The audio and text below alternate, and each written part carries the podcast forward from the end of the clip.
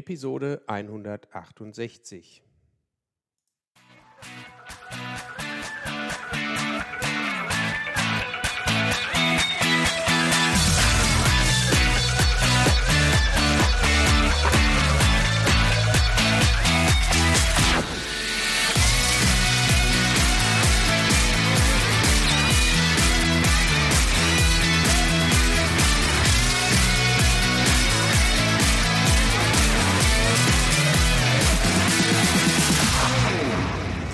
Herzlich willkommen beim Zukunftsarchitekten, der Projektmanagement-Podcast für Entscheider. Am Mikrofon ist wieder Björn Schorre. Als Systemingenieur gebe ich dir Tipps und Impulse, damit du dein Projekt zum Erfolg führen kannst. Das Thema der heutigen Episode ist, wie du mit der richtigen Strategie SE erfolgreich einführen kannst. Und so wirst du in dieser Episode erfahren, warum es nicht ausreicht, einfach ein Tool zu kaufen und wie sich das Verkünden von wir machen jetzt SE auf die Mitarbeitenden auswirkt. Vorher möchte ich aber noch einen Hinweis äh, loswerden, und zwar auf das Requirements Engineering Camp im Februar 2022 in Herford. Ich habe in Herford eine schöne Location gefunden, wo wir dieses RE-Camp ausrichten können. Ähm, es handelt sich dabei um das Denkwerk in Herford. Ihr findet die Anfahrtshinweise und die Möglichkeiten, das zu buchen auf requirementsengineeringcamp.com. Wir richten das RE-Camp in Form eines Barcamps aus. Damit ist es die Unkonferenz im deutschsprachigen Raum zum Thema Requirements Engineering. Das RE-Camp richtet sich an alle, die sich mit dem Thema Requirements Engineering und all seinen Ausprägungen beschäftigen und dazu neues Wissen erhalten möchten. Den Link werde ich in die Show Notes legen, sodass ihr darüber auf die Anmeldeseite kommen könnt. Kommen wir aber nun zum Thema. Wie kann ich Systems Engineering in meinem Unternehmen einführen, sodass es auch zu einem Erfolg wird? Oftmals habe ich es erlebt, dass um Systems Engineering einzuführen, geglaubt wird, wir kaufen jetzt ein Tool, ein neues Werkzeug, womit ich Anforderungen erfassen kann oder womit ich irgendwelche Modelle erstellen kann. Und schon habe ich die Basis geschaffen, um SE machen zu können, um mein Unternehmen voranzubringen. Das ist leider nicht der Fall, denn ich muss dieses Tool irgendwie in die IT bringen. Die Daten, die da drin liegen, müssen gesichert werden. Das ist nur der eine Aspekt den unsere IT ja heutzutage schon relativ häufig macht, wird wahrscheinlich das kleinere Problem sein. Aber ich muss Leute auswählen, ich muss Leute finden, die dieses Tool dann auch am Ende des Tages bedienen können und mit diesen Daten dann auch entsprechend was anfangen können. Das heißt also, nur ein Tool kaufen, das ins Unternehmen ausrollen und äh, zu sagen, wir machen jetzt SE und alles wird besser, so einfach ist das leider nicht. Der zweite, die zweite Herausforderung, die man so hat, ist, dass von führenden Mitarbeitern, vielleicht manchmal sogar dem äh, CEO oder CTO verkündet wird, wir machen jetzt SE. Und dann werden die Mitarbeiter alleine gelassen. Er glaubt einfach, dass in diesem Moment, wo das verkündet worden ist, die Kollegen auch alle wissen, was SE ist, selber eine Motivation haben und dann auch entsprechend alle mitziehen. Dem ist leider auch nicht so. Denn jetzt bekommen die Mitarbeiter plötzlich in diesem Moment mehr Aufgaben. Aber genau genommen wissen sie auch noch gar nicht, welche Aufgaben da auf sie zukommen. Denn keiner hat sie vorher informiert darüber, was ist SE? Worauf wirkt sich das alles aus? Was soll ich jetzt speziell an diesem Thema tun? Denn die sind ja auch in ihrem Büro und tun jeden Tag etwas, um die aktuellen Produkte voranzutreiben. Sie versuchen vielleicht sich auch selber schon irgendwo zu verbessern. Und jetzt kommt da jemand her und sagt, ihr müsst SE machen. Ja, aber was heißt denn das SE? Also die Information, was der, der Chef, der, der, der, das Top-Management damit jetzt erreichen will, ist nicht so richtig mitgegeben worden. Sie müssten sich auch entscheiden zwischen den aktuellen Aufgaben, die sie zu tun haben, wo Kollegen nachrufen, nach, dass, dass die Aufgaben, die sie jetzt aktuell erledigen, auch erledigt werden, damit andere Abteilungen, andere Teams weiterarbeiten können. Und zwischen den Aufgaben, die da jetzt scheinbar neu reinkommen. Also da muss irgendwo, haben sie einen Konflikt, zwischen dem sie sich jetzt entscheiden müssen. Dann, ohne den Mitarbeitenden zu nahe treten zu wollen, fehlt denen aber auch vielleicht der Weitblick. Wo will der Chef überhaupt hin? Wenn er das nicht richtig kommuniziert hat, wissen die Mitarbeitenden auch nicht, wo wollen wir langfristig hin? Also das können sie auch gar nicht unbedingt wissen, weil das ja vielleicht nur im Kopf des, der, der, der leitenden Funktion entstanden ist und wenn das nicht dort rausgezogen worden ist, also wenn es nicht irgendwie kommuniziert worden ist, woher soll man es wissen, wohin der Chef jetzt will? Ne? Will er links rum oder will er rechts rum? Und dann stellen sich die Mitarbeitenden auch oft die Frage, warum soll ich denn jetzt hier was ändern? Es läuft doch alles gut. Also Sie, Sie sind ja am Arbeiten, das, das Unternehmen produziert ja irgendwie was und es kommt, es wird was umgesetzt. Der, Umsatz ist da und das, das Geld wird am Monatsende auch entsprechend ausgezahlt. Also warum soll ich, soll ich jetzt irgendwas tun, äh, wo ich ja jetzt im Endeffekt nur mehr Arbeit habe? Es sind alles Probleme und Aspekte, die, die das Unternehmen oder denjenigen, der jetzt diesen Auftrag gekriegt hat, wir machen jetzt SE, äh, vor riesige Herausforderungen stellt. Eine weitere Herausforderung, ein, Problemchen, was dann im Unternehmen existiert, ist, wenn jetzt dieser Auftrag, wir machen SE oder wir sollen SE einführen, nur an die Entwicklungsabteilung übermittelt wird, dann ist an der Stelle leider auch nur zu kurz gesprungen worden. Denn SE ist ein so übergreifendes Thema, das bindet so viele Unternehmensbereiche in diesen, in diesen Prozess, in diese Veränderung mit ein, dass es nicht reicht, nur der Entwicklung zu sagen, ihr müsst jetzt da SE machen, sondern wir müssen vielmehr das gesamte Unternehmen betrachten. Wer hat denn alles da irgendwo oder wer kann alles irgendwo was beitragen zu dieser Verbesserung, zu diesem ähm, wirklich, ich will nicht sagen komplexen Thema, aber wirklich umfangreichen Thema Systems Engineering. So gehört da auch der Service, die Produktion, technische Doku, Vertrieb, Einkauf, die Testabteilung, die Exportabteilung. Alle die haben gewisse Anforderungen an das neue Produkt, an das neue System, was dort entwickelt wird. So hat zum Beispiel meine letzte Firma, wo ich gearbeitet habe, äh, Geräte hergestellt, mit denen Maschinen zur Urananreicherung betrieben werden konnten, also hätte betrieben werden können.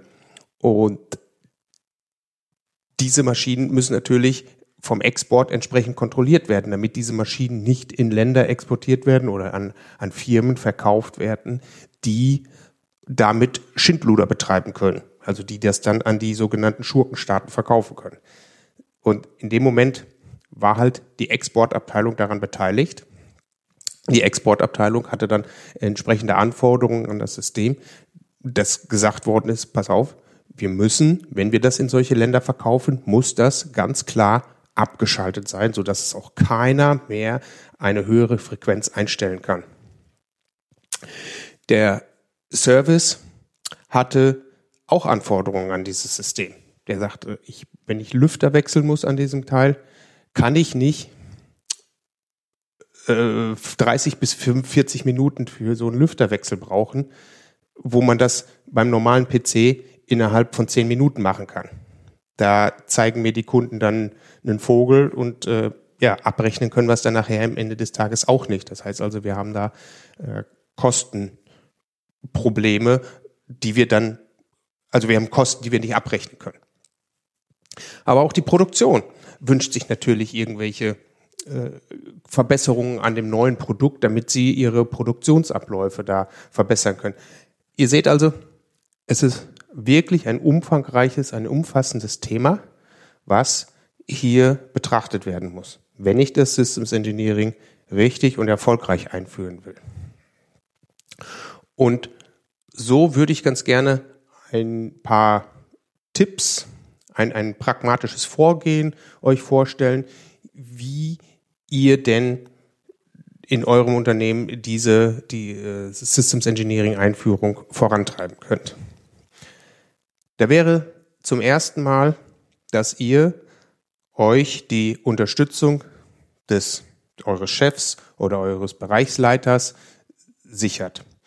Vielleicht ist ja der Bereichsleiter äh, auch zuständig für den Service und Support und äh, äh, Produktion. Dann reicht das vielleicht schon aus. Oftmals ist das ja aber nicht so. Da müsste man vielleicht sogar noch einen Schritt weitergehen, den, den CTO, also den Chief Technology Officer oder den CEO, der der äh, ähm, Top-Level Geschäftsführer dort mit einzubinden, so dass der auch sagt, ja, klar, verstehe ich, wir müssen den Vertrieb und den Einkauf und den Export, den müssen wir alle mit ins Boot holen. So, dass wir dann ein entsprechendes Team zusammenstellen. Das wäre nämlich der zweite Tipp zu dem Vorgehen. Stell dir ein Team zusammen, welches dieses Thema Systems Engineering vorantreibt. Vielleicht könnt ihr kannst du die, die QS mit einbinden.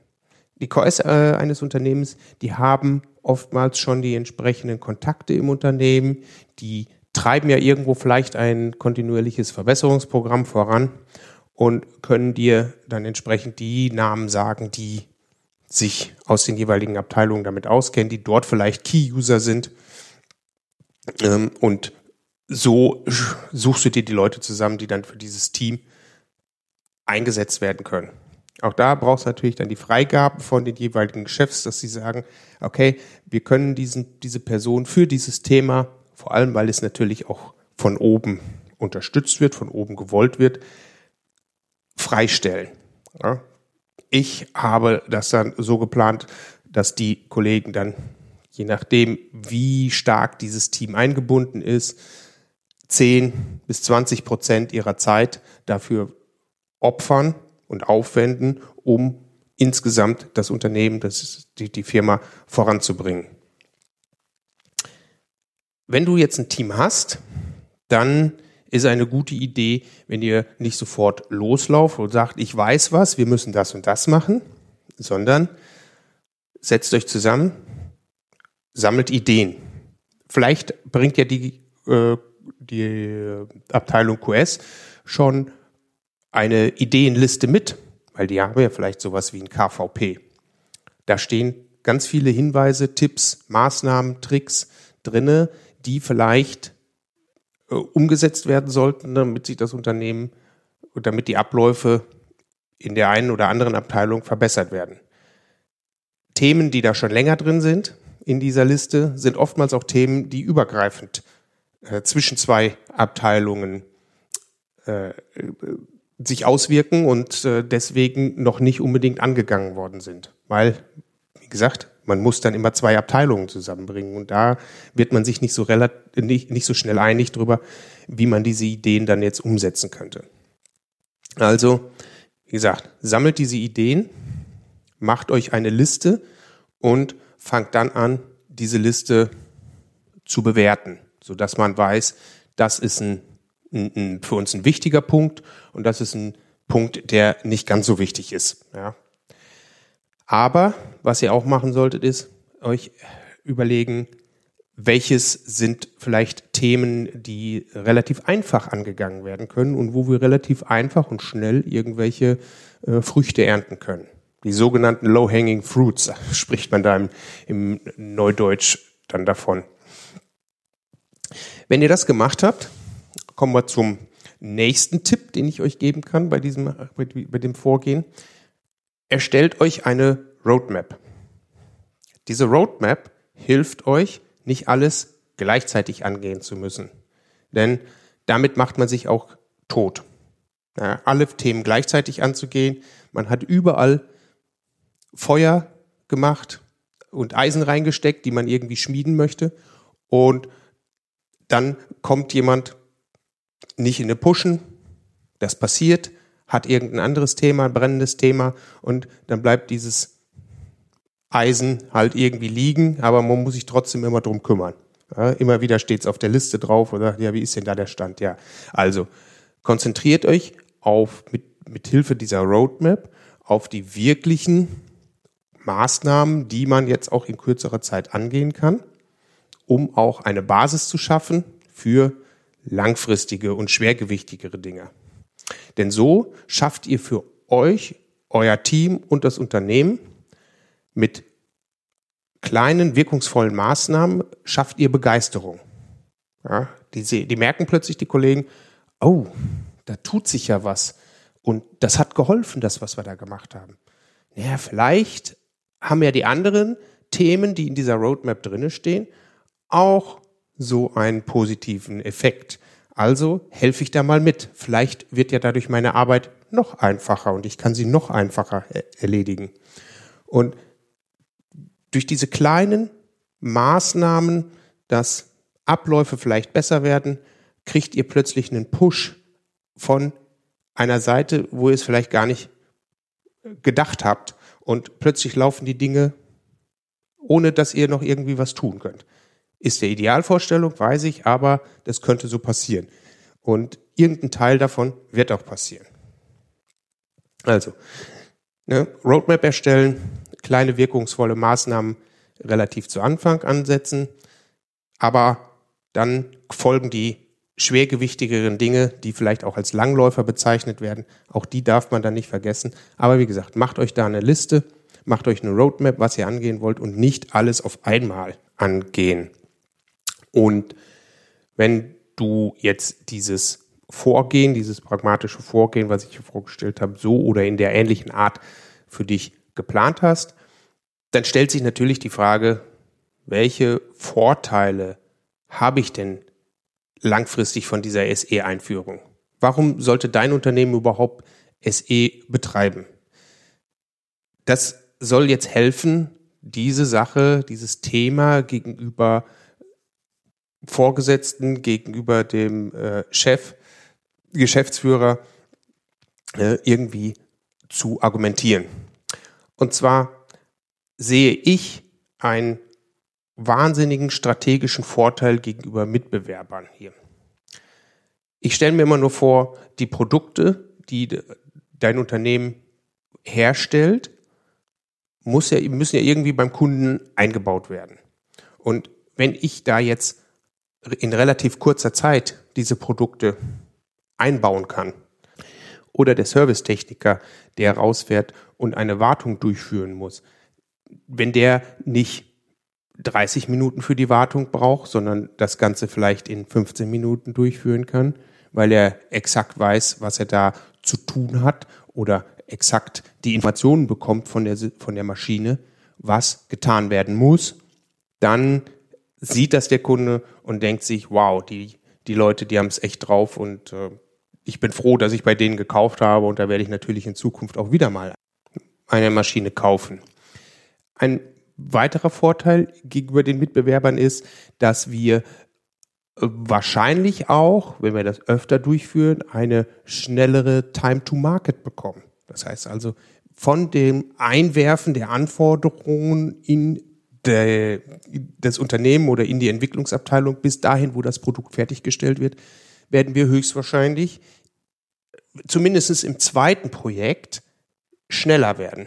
So, und da, ab dem Moment haben wir dann einen wirklich strategischen Vorteil gegenüber den Mitbewerbern, weil wenn die nach Standard, nach alten äh, Prozessen arbeiten, die sie nicht optimiert haben, sind wir natürlich eventuell einen Monat, zwei, vielleicht ein halbes Jahr eher am Markt. Also hier auch wahrscheinlich ein Wunsch von eurem Vertrieb, schneller mit diesem Produkt an den Markt kommen zu können. Auch das kann unterstützt werden dadurch.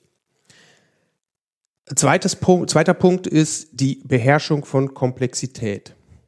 Gehe ich her und arbeite mit einem Systems Engineering im Unternehmen, dann gehört auch dazu, dass ich mir von Anfang an eine entsprechende Architektur aufbaue. Also ich weiß, was ist mein System, was gehört dazu, was sind die Umsysteme, damit fängt es nämlich an. Also ich mache erstmal so ein Kontextdiagramm auf und stelle da was ist eigentlich mein System und was ist außen drumherum alles angeschlossen. Und dann gehe ich her und ähm, klappe quasi diese, dieses schwarze System, diese Blackbox, äh, klappe ich dann mal auf und gucke da mal rein und werde dann anfangen, da drinnen weiter zu modellieren. Ich werde das System vielleicht modular aufbauen, weil ich weiß, ich brauche irgendwas, um eine Kühlung durchzuführen. Ich brauche irgendwas, um was zu steuern. Ich brauche mm, irgendeinen Transformator da drinne, also ein Netzteil oder sowas. Und so werde ich anfangen, diese ganzen Sachen auseinander zu dröseln und entsprechende Lösungen für die einzelnen Teile zu finden. Und da auch natürlich dann die Funktionen zusammen zu bündeln. Okay, das Netzteil kann dies machen, die kann, das kann Spannung versorgen und bereitstellen, kann aber auch die Spannung entsprechend glätten. Oder die Software, natürlich kann ich in der Software eine AD-Wandlung machen, aber ist vielleicht die äh, AD-Wandlung in der Hardware viel performanter und ich überlege dann die äh, AD-Wandlung dorthin zu verlegen. Das heißt also, die Hardware kriegt neben der neben der äh, CPU, also der Rechenleistungsbereitstellung, auch noch die Aufgabe, die AD-Wandlung zu machen. Also solche, solche Sachen werde ich mir dann da schon überlegen. Und ich kriege die Komplexität, die so ein ähm, elektronisches System, also ein, ein Embedded-System mit sich bringt, besser gegriffen. Und wenn ich mir diese Überlegungen zu Anfang schon gemacht habe, dann kann ich da ja auch festlegen, oder ich habe dann damit festgelegt, in welcher Fachdomäne welche Funktion realisiert wird. Und damit kann ich die an diese Fachdomänen die entsprechenden Aufgaben übergeben. Das heißt also, ich versuche oder ich reduziere damit die Komplexität für diese jeweiligen Fachdomänen, weil ich schon einiges vorgedacht habe, weil wir vielleicht auch, weil man natürlich im Team irgendwie überlegt hat, machen wir das besser in der Hardware oder machen wir das besser in Software? Diese Überlegungen sind halt da schon mal gemacht worden und es gibt dann Gründe dafür, warum das in Hardware oder in Software gemacht wird. Die könnte man dann auch noch dokumentieren und bekommt so eine gute Zuordnung der Funktionen zu den jeweiligen Subsystemen. Was damit fast schon einhergeht, ist die Qualität im Produkt selber. Durch die Aufteilung der Anforderungen oder der, der Features auf die jeweiligen Subsysteme und damit, wenn ich das weiter runterbreche, auch auf die jeweiligen Fachdomänen, können diese Fachdomänen sich auf diese Aufgaben fokussieren die Aufgabe, die diese Fachdomänen dann haben, ist genau diese Anforderungen, die dieser Fachdomäne zugewiesen worden sind, auch zu realisieren. Und die brauchen quasi nichts mehr drumherum zu testen, sondern sie müssen nur noch diese Aufgaben realisieren und entsprechend zu testen und dann ein Produkt abzuliefern, ein, ein, ein, das, ein Teilprodukt abzuliefern, was dieser, diesen Anforderungen entspricht. Sie müssen also nicht noch irgendwie was anderes drumherum testen. Denn diese Tests, also diese Integrationstests auf Systemebene und natürlich daher den Systemtest und die Systemvalidierung, da sollten sich im Idealfall andere Leute drum kümmern oder aber diese Leute haben dann zu diesem Zeitpunkt einen anderen Hut auf, ja, weil sie dann ja ein Gesamtsystem testen. Und dieses Vorgehen reduziert am Ende des Tages auch noch wiederum meine Rückrufkosten. Denn das Produkt, was ich dann erzeuge, hat nicht mehr so viele Fehler, vielleicht auch keine Fehler mehr, die man vielleicht als Kinderkrankheiten oder sowas bezeichnet. All das kann ich dann dadurch, dadurch ausräumen, weil ich habe von Anfang an ein sauberes Design in das System reingebracht, in das Produkt reindesignt. Ich habe Schritt für Schritt diese Themen wieder getestet und habe nachher sogar dann gegen die Kundenanforderung oder gegen die Systemanforderungen verifiziert, beziehungsweise gegen die Kundenanforderungen natürlich validiert und habe so nachgewiesen, dass das System das macht, was es machen soll, was sich der Kunde gewünscht hat. Ja, zusammenfassend zur heutigen Episode hier nochmal meine drei Tipps in der Kurzform. Suche dir oder hole dir die Unterstützung von ganz oben. Ich weiß, das ist oftmals schwierig, aber unheimlich notwendig, weil wenn die nicht da ist, wird das Ganze nicht zum Fliegen kommen. Nicht blindlings einfach irgendein Tool kaufen, denn das in die Runde schmeißen wird nur eher zu Frustration führen, anstatt dass äh, Systems Engineering da jetzt erfolgreich eingeführt werden kann. Und erstell dir mit deinem Systems Engineering Team eine Roadmap, sammelt die Ideen, packt die auf diese Roadmap und arbeitet die Stück für Stück ab, sodass ihr zu Anfang die Low-Hanging Fruits erntet und später dann die größeren Früchte da einfahren könnt. Steht bei dir im Unternehmen die Einführung von Systems Engineering bevor oder kommt dein Unternehmen bei der Einführung nicht voran? Ich biete dir und deinem Unternehmen kostenfreie Strategiegespräche an. Buch dir einen 30-Minuten-Termin in meinem Kalender unter kalender.björnschorre.de. Hat dir die Episode gefallen? Dann abonniere doch kostenlos diesen Podcast und mache dein Smartphone zu deiner persönlichen Universität für unterwegs. Du möchtest dich auch noch weiter über Themen zum Systems Engineering informieren. Dann biete ich auch noch zusätzlich eine Online-Bibliothek unter bibliothek.björnschorre.de an. Dort findest du kostenfreie Webinare, die ich schon gehalten habe oder Anmeldungen zu Webinaren, die ich noch halten werde. Melde dich an und du bekommst die Webinareinladung direkt in deinen Posteingang. Das war die heutige Episode des Zukunftsarchitekten, der Projektmanagement Podcast für Entscheider. Ich bin Björn Schorre und danke dir fürs Zuhören. Ich wünsche dir eine schöne Zeit, lach viel und hab viel Spaß, was immer du gerade auch machst. So sage ich Tschüss und bis zum nächsten Mal.